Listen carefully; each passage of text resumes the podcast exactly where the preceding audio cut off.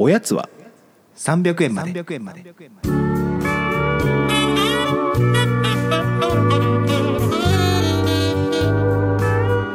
この番組は東京都在住サラリーマンの正木とおぎやんが決して上京することのない日常を語り尽くすポッドキャストです。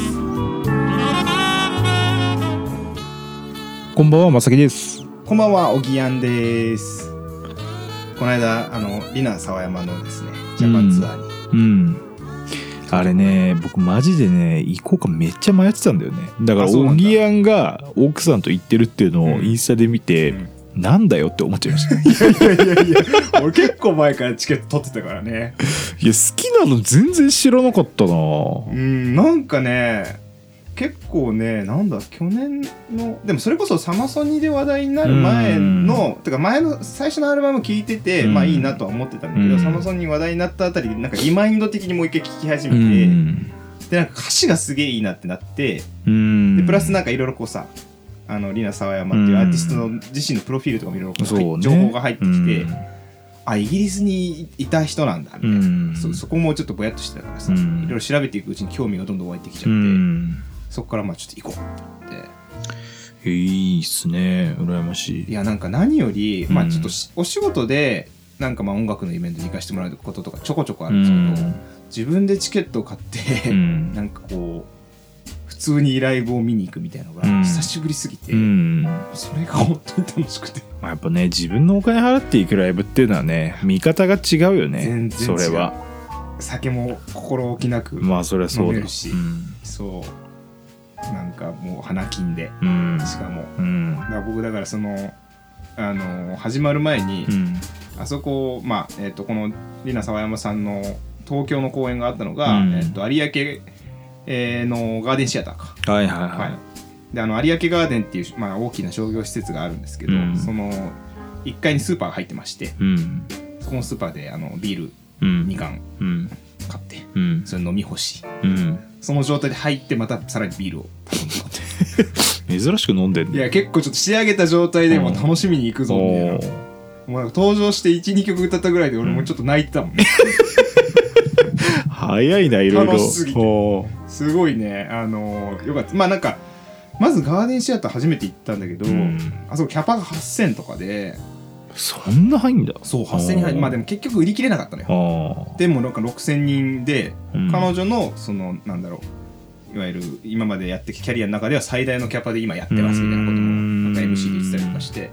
あなんか母国でやってそんなく埋められてそれは幸せだろうなとかういん。うこともなんか思いながらちょっとうグんッときたってう。いう、ん。そうまあそうだろうね。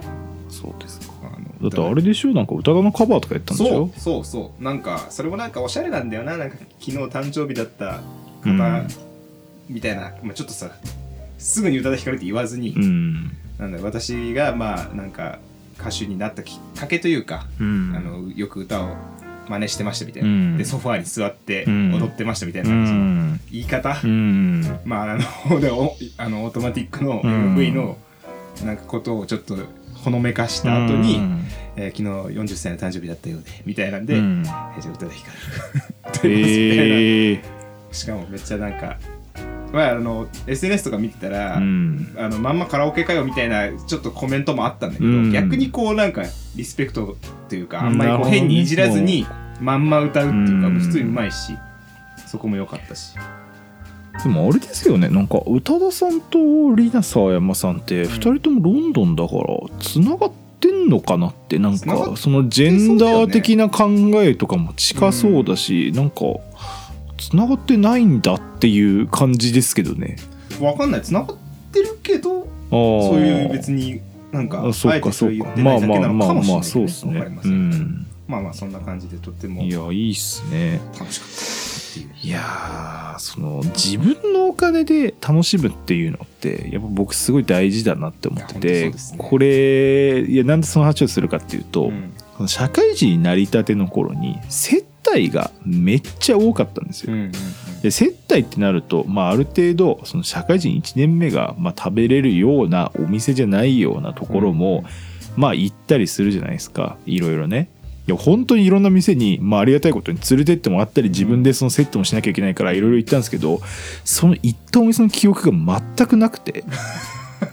おごられてるからっていうか、まあで自分のお金で、まあ、うん。食べてないし、まあ、やっぱりそれって結局もうご飯じゃなくてもうそこの話がやっぱ中心になって、っていうことだからやっぱあんま味もね、まあ、美味しいんだと思うんですけど、ん。記憶に残んないんですよね。はいはいはいでやっぱその時代に行った安い居酒屋みたいな自分でね友達と行った店の方が全然覚えてるし、うんうん。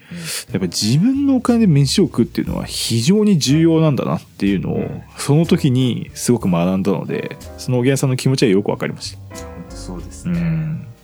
楽しみに行くぞって自分のなんていうの自分で自分を奮い立たせるっていうかなんかまあまあまあまあそううですよね。そのマインドも違うしねいやいい日でしたねいやいい日でした、本当に。い。や僕もガイタルのライブ行きたいな、まあ、今年ねケンドリック・ラマーの来日もねサマソに決まりましたね。サムソンにね、うん。チケットがすぐ売れるのかしらどうなんいですかやーまあ買うやつは買うでしょうね、まあすぐ。ね。 Blur も来るしね。うん。 NewJeans とか来んのか来ないのかみたいなね。 NewJeans 来たらやばいねねその話もある。あるんすか？いやわかんないわかんない。ですけどへてかー来るんじゃないかみたいなさ予測だけ。予これが放送さなんていうの流れてる時に決決まってる可能能性あるね。まあそのあたりも期待しつつですね。はい、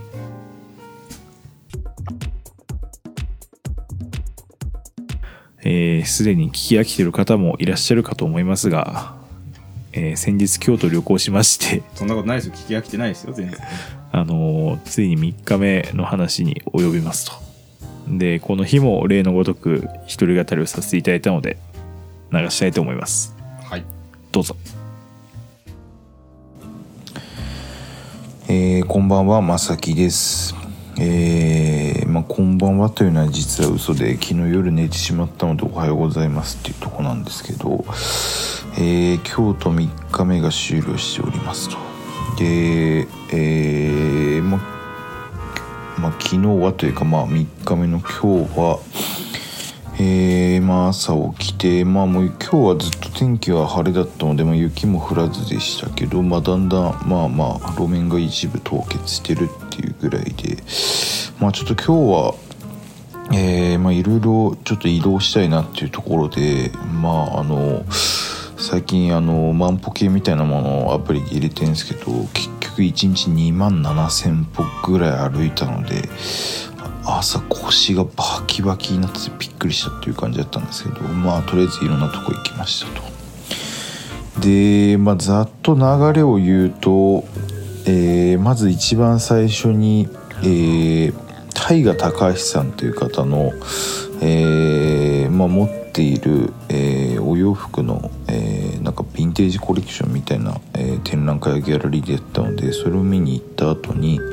京都御所という場所があるんですけどそこで、えー週に3日ぐらいだけ公開されてるまあ茶室みたいなところがあってでそこに行った後に、えーまあ、お昼を食べてで平安神宮の方まで歩いて行ってで無林庵っていう昔23年前に京都に1回行った時に氷亭っていうまあ多分結構有名な料亭みたいなところに朝行ってまあそこ朝粥が有名だったお店で、まあ、すごい良かったんですけどでそこの隣にあるのがその無林庵というところで、まあ、山形有朋がまあ持ってた別荘みたいなところなのかな。まあなんかあの日露戦争の時に伊藤博文と山形有朋がなんか一緒にロシアの人となんか会議をしたような洋館も中にあるっていうところだったんですけど、まあ、そこはめちゃめちゃ綺麗でしたねまあ雪景色っていうのも相まってうんすごいそこは良かったで、まあ、その後京セラ美術館に行って、まあ、今アンディ・ウォーホルの、えー展覧会をやってて、まあ、あの初日のところにも鍵膳美術館というところでちっちゃいの見たんですけど、まあ、その京セラ美術館のやつはもう京セラ美術館自体初めて行ったんですけど、まあ、あの外に、まあ、お庭というか、まあ、池もあったりとか、まあ、あとやっぱできてまだ1年なのでものすごい綺麗でまあ、展覧会自体もすごい良かったですねなんか。ウォーホルの展覧会って結構何回もいろんなところでやってて、まあ、割とベタな内容になりやすいなというイメージが個人的にはあったんですけど、まあ、今回はそのアンディ・ウォーホルがま京都でどういう風なまあ、あの過ごし方をしてたのかっていうところからなんかその派生でどうやって最終的にま生涯を終えたのかみたいなまあなんか流れのキュレーションになっててまあこれはキュレーションが相当素晴らしいなっていうようなところでまあ非常に満足感のある展覧会でまあコレクション展みたいなのも合わせたら2時間半ぐらいいたのかな。結構長くいましたね。はい。でそれが多分4時半ぐらいに終わってでそっから歩いて10分ぐらいのとこにあるまあちょっと京都の有識者何名からおすすめされた居酒屋で赤垣屋っていうお店があって、まあ、カウンターであれば、まあ、5時オープンなんですけどまあ、20分か30分ぐらい前に並んでればまあ入れんじゃないっていうところで、まあ、20分ぐらい前に着いたらまあ誰も並んでなかったのでおラッキーと思ってでまあそうこうしてるうちにオープンぐらいにはもう10人ぐらい並んでたので、まあ、ちょっと早めに行ってよかったなって感じだったんですけど、まあ、そこは本当何食べても美味しくて名物がしめ鯖と、えー、鴨ロースと、まあ、おでんなのかな。まあ、全部美味しかったんですけど、まあ、特にびっくりしたのが、まあ、全くノーマークだった焼き鳥でもうこれ隣のおじさんが食べててうまそうだなと思って頼んだんですけど焼き鳥の、えー、ネギマと皮を食べたんですけど、まあ、タレで出てきてで最初食べた時にあ山椒がこれかかってんだと思って焼き鳥のタレと山椒っていうのがこう抜群に合うんですよね。うん。でまあ、特に、まあ、衝撃だったのは皮これはびっくりしました。いわゆるその町の焼き鳥屋みたいなところで、まあ、出てきたものの中だと一番好きだったかもしれないぐらい美味しかったですね、うん、なので個人的にはこのお店に行く際はあの焼き鳥の、まあ、特に皮はもう絶対食べてほしいなっていうような。はい。まあ素晴らしいお店でした。でその後まああのそこから一回ホテル帰ろうと思った途中にこの間、えー、一緒に飲んだ方に教えてもらった、まあ、銀杏ボーイズのミネタさんが京都に来るたびに、えー、ほぼ毎回行ってるっていう六葉社っていうような喫茶店があって、まあ、そこで軽くコーヒー飲んだ後にまあ、寒かったので、まあ、ちょっと銭湯でも行こうかなと思ってもともと梅湯っていう、まあ、京都で有名な銭湯があるみたいなんですけどそこに行こうとしたらそこがお休みでいやー困ったなと思って、まあ、近くの銭湯なんかあるでしょって思って入ったお店があったんですけど、まあ、そこが、まあ、大黒湯っていう、まあ、かなり、まあ、ベタな、まあ、よくあるよねっていうような名前のところで。で、まあ、着いたら、まあ、入り口が2つあってまあ、どっちが男女かとか全く書かれてなくてこれどうしようともとりあえず入ったら入ったら1個のまあ下駄箱のスペースででまたそこに、えっと扉が左右にあってもういよいよこれはどっちか分かって入んないとまずいやつだって思って。でよく見たら下駄箱が右側が男子で左側が女子っていう感じだったのであっで右側に行けばいいやって思ってガランって入ったらまあ案の定もう男性女性に分かれてたんですけどで入ってすぐの真ん中に、まあ、いわゆる番台みたいのがあってただ番台って普通高いイメージなんですけど全く高さのない番台で、まあ、おっちゃんが、まあ、受付のとこに座るような場所なんですけどで着いたらえー、そこにおじさんがい番台のおじさんがいなくてでまあ、そのおじさんの席の後ろにものすごいなんかゆるいカーテンがピッてちょっとだけあるっていう感じで。でもうおじさんがいないなって思ってちょっとふと目線を上げたらまあ見えちゃったんですよね。そのファーサイドの方が。でもう瞬間的にもうわって感じでこれ見ちゃダメなやつだと思ったんですけど。まあちょっとおばあちゃん3人ぐらいいましたね。はい。でおじいちゃんがトイレから帰ってきて「ああこんばんは」みたいな感じ「こんばんは」じゃないよとか思いつつで、まあ、それで風呂入ろうって思って、まあ、着替えてたらまあもう着替えてる時に気づいたんですけどまずその隣との境の壁も若干低いんですよ。まあ、見えないけど見えないけど、まあ、高くは決してないなっていうような感じで。で僕が着替えてる時にあの多分旅行客の外国人のお兄ちゃん2人が入ってきてで1人の人がもう身長半端なくでかくて多分2メートル弱ぐらいあるんじゃないかみたいな身長の人がいて。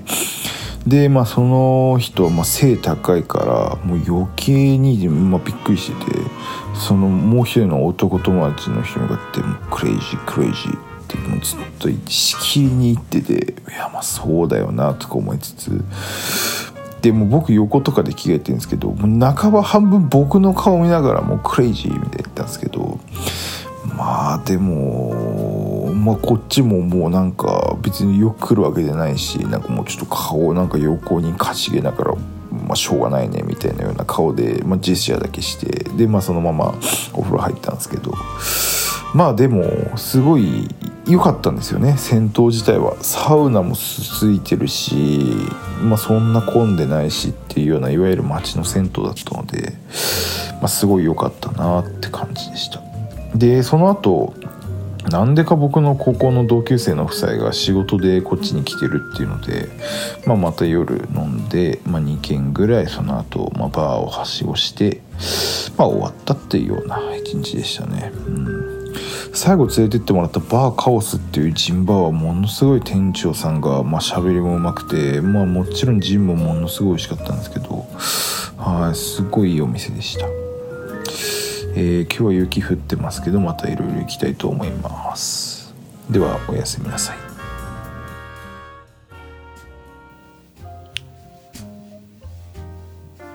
はい。はい。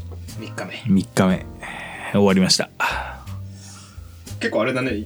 後半の飯の部分がパッとまとめられましたけど。そうね。っていうかその大黒湯がちょっとエピソードが長く喋りすぎて やっぱ10分ぐらいでまとめようって意識があったのでなるほどね、はい。そういうことですね、うん。まあでもなんか京セラ美術館とかあの美術館周りの話とか結構、あそうね。いや良かったっすねウォーホル展ほんと良かった。京セラ美術館多分行ったことあるけど全然物心2年ぐらい前にリニューアルしてんすよ。あそうなんだ、うん。だからおぎやんさんがこっちいる時は多分昔の名前なんだよな。違う名前ってことか。京都市美術あ京都市美術館。かな。うん、まあでもなんかうちの親父がすごい美術館好きだからあそうなんですね。あのあっちこっち連れて行かれてはいるけど何も記憶してない、まあそうでしょうね、うん全然記憶しえてない、ー、なるほどうなん。歴史好きだねそして君は。いやていうかね今回なんだろうなその一人で行ったからこそちゃんと調べてね。あのそう調べてっていうのもあるしいやその金閣寺銀閣寺清水寺とかも高校2年生の時以来うん。見てないので、いや改めて今見たらちょっと見方も変わるかなっていうのに期待しつつ、まあ行ったって感じですね。まああとちょっとその茶室はその僕のあの会社の先輩であのよくしてもらってる方がお茶の先生やってるので、まあちょっとその人から、まあ、影響を受けてちょっとそういうお茶にちょっと興味を持ってて、うんうん。で茶室ってやっぱかなり総合芸術というかいろんな要素があるので、まあちょっとそれで気になって今回巡ったってとこですね。それってさ素人が行っても楽しめるものなの？いやあのねマナーがあるでしょだってまあ、ただ茶室見学だから茶会をやってるわけではないからまあそうなんですけどえーっとまあ一個面白かったのはその京都御所にあるあの茶室のところを見学させていただいて、うん。でなんかその、まあ、パンフレットみたいなのがあるんですよ冊子みたいなね。でそれ読んでたらなんか障子をよく見てくださいみたいに書いてあって、で障子って思って見たら、あの普通の障子って要はその1枚のあの枠のところにペタって和紙を1枚うん。そのまま貼るわけじゃないですか、うん。でもなんか本当にその和紙とかを貼る高等技術を持った職人の人はあそこの和紙の部分を半分にその和紙を切ったものを真ん中のすっごい細いところで糊付けして綺麗に貼るっていうことができてうん。要はあの枠の中に長方形の和紙を2枚重ねて貼るっていう高等テクをできるらしいんですよ。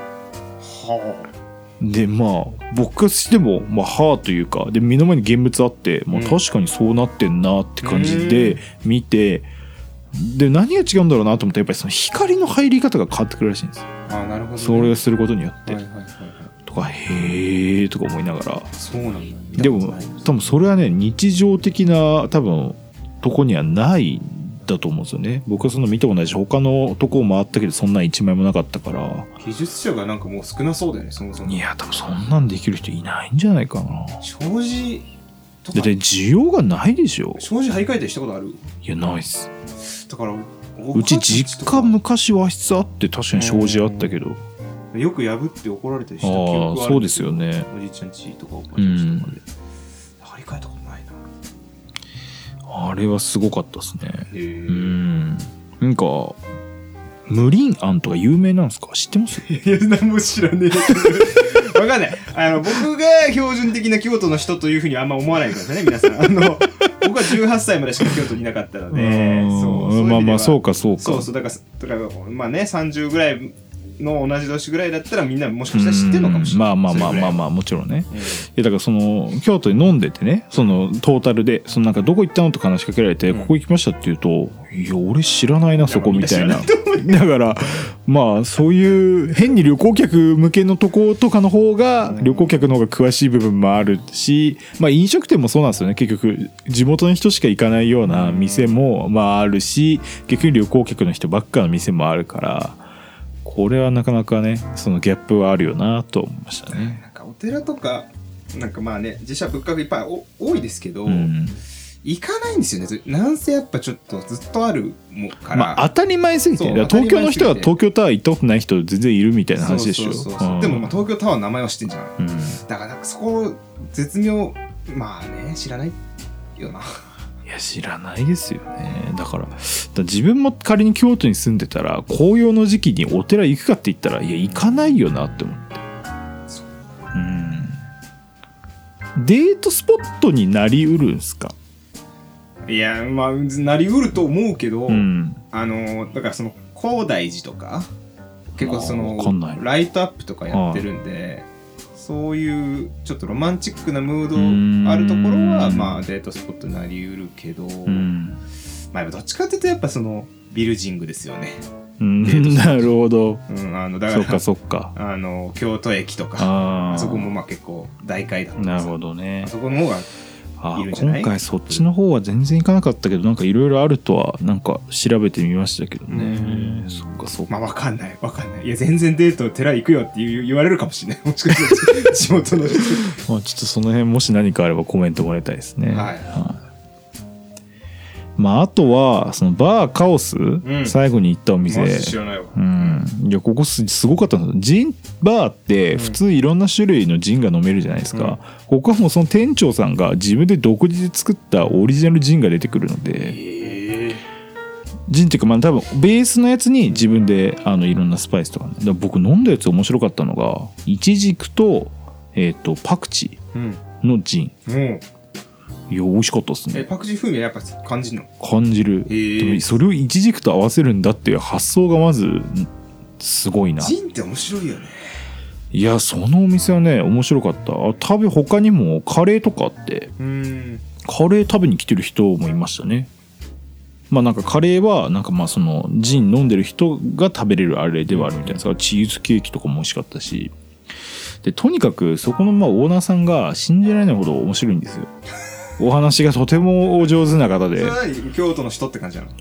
まあ京都、まあ京都の人って感じ関西弁ですね。いや、うん。京都でずっと育ってる感じだったけど、いや、面白くて、で、なんかその結構、まあ本当お店もすごいおしゃれで、なんか写真とか、なんか現代アートっぽいものも置いてあって、で、なんか置いてある現代アートの話をまあしてくださって、で、その時に、なんかその、俺はなんかその陰影がすごい好きなんだみたいな。うん。そのギャップにすごい惹かれるみたいな感じで、だから金箔が大好きなんだみたいな話をされて、確かになんかその置いてあるところであのソフビみたいなあの、うん。でできてるフィギュアに金箔がちょっと加工されててで昔のあの仏像の木造のやつって要は金箔でコーディネートされてて今だともうそれが剥げちゃってるじゃないですか、うんうんうん。あんなようなテイストのソフビが置いてあって、これ面白いなって思った時になんかそれは俺は金箔が好きでみたいな。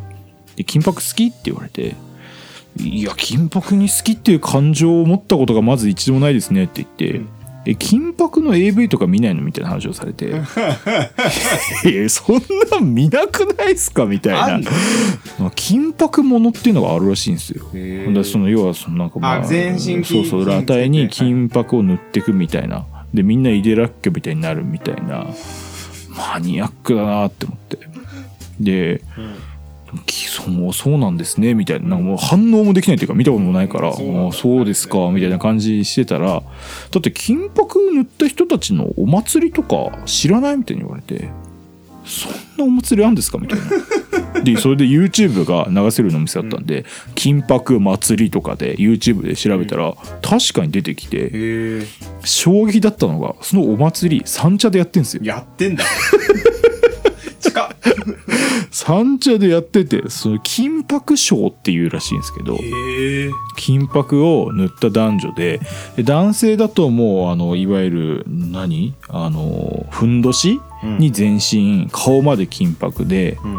女性は顔の部分は塗ってないんだけどもう上半身はもうそのままで下はまあ多分あれもふんどしっすね女性も。でそれでなんか踊ってるみたいな感じでちょうど穴だなあ穴穴だったな。知らなかったな。いやもうこれ僕からしたら記載でしかないんですけどでもこれをやりたいっていう人が一定数いるから毎年行われてるっていうことだから。暗黒舞踏。いやこれ現代アートですよねもう。へえ。っていう金箔ショーっていうものを深夜1時半ぐらいに見させられてもう酔っ払ってるし眠いし訳も分かんないしでこれ夢なのかとか思いながら宿に戻ったっていう。3日目でしたね。へ